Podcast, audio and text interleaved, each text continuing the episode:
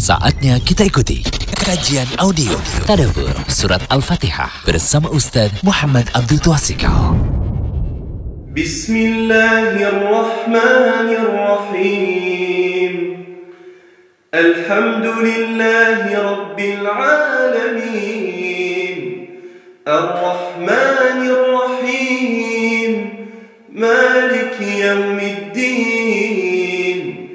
إياك نعبد وإياك نستعين. اهدنا الصراط المستقيم. صراط الذين أنعمت عليهم غير المغضوب عليهم ولا الضالين.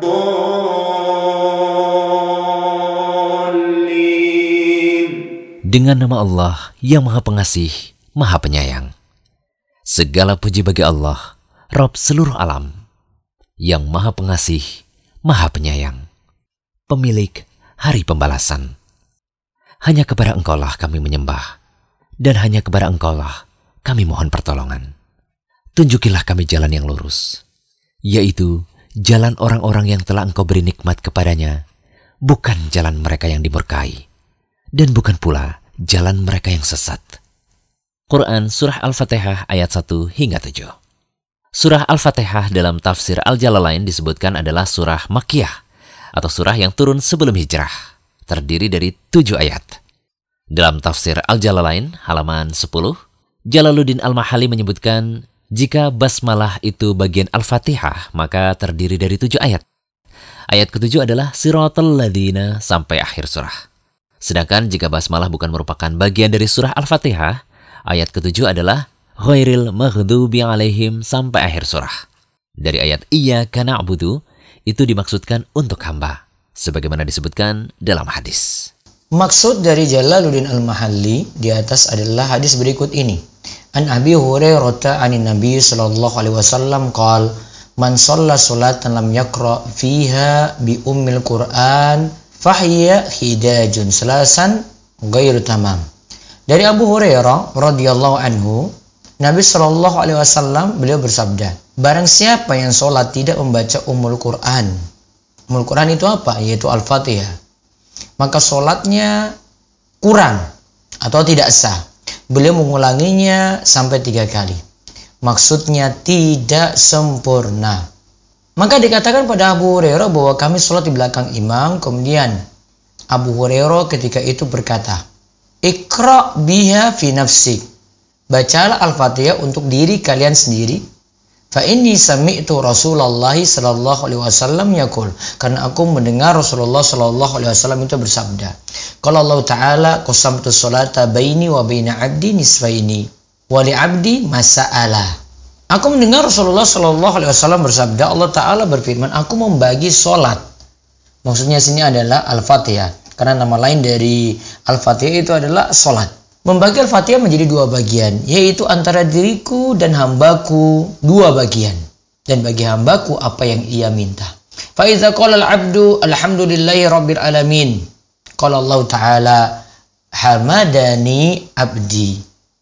Jika hambaku itu mengucapkan Alhamdulillahi Rabbil Alamin segala puji hanya milik Allah. Allah Ta'ala berfirman hambaku telah memujiku. Lalu wa idza qala ar-rahmanir rahim jika hambaku mengucapkan ar-rahmanir rahim qala Allah taala maka Allah taala itu mengatakan asna alayya abdi yaitu hambaku telah menyanjungku kata Allah.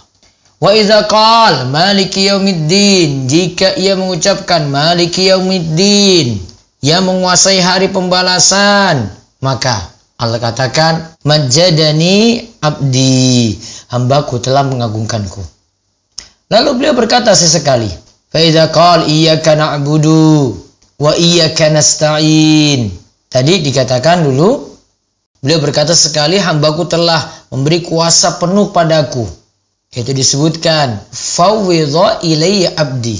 Hambaku telah memberikan kuasa penuh kepadaku. Kemudian apabila ia mengucapkan iyyaka na'budu wa iyyaka nasta'in. Yaitu hanya kepadamu kami menyembah dan hanya kepadamu kami mohon pertolongan. Allah berfirman. Qal hadza baini wa baina abdi wa li abdi masa'alah. Ini antaraku dan hambaku. bagi hambaku apa yang ia minta. Maka dikatakan lagi, faida kal ihdinas siratal mustaqim an'amta alaihim ghairil maghdubi alaihim walad dhallin Qal hadza li abdi wa li abdi masalah jika hambaku tadi mengucapkan, tunjukkanlah pada kami jalan yang lurus. Yaitu jalan orang yang engkau telah beri nikmat. Bukan jalan orang yang dimurkai. Dan bukan jalan orang yang sesat. Allah berfirman, ini untuk hambaku, bagi hambaku apa yang ia minta. Hadis riwayat muslim.